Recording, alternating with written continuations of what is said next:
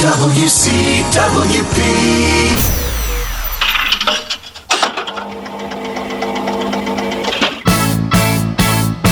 This song we let be. This song is it. This song is for you and Welcome to This Song and the stories behind the songs, the who, what, when, where, why, and how of our music. Winter, spring, summer, or fall. All you have to do is call, and I'll be there. You've got a friend. You've Got a Friend was written by James Taylor in 1971.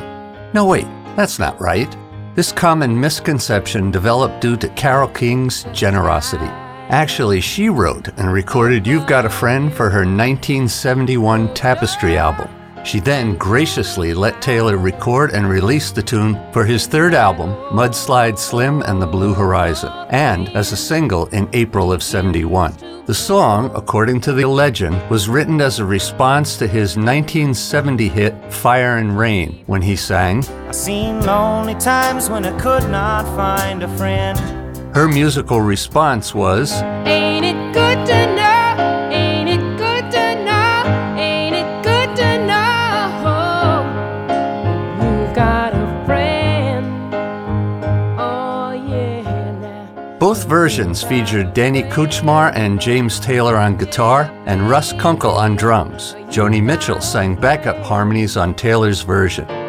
Taylor's single went to number one in July 1971.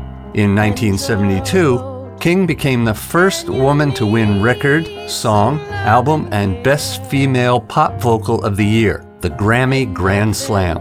Tapestry reached number one, stayed there for 15 weeks, and remained on the charts for six years.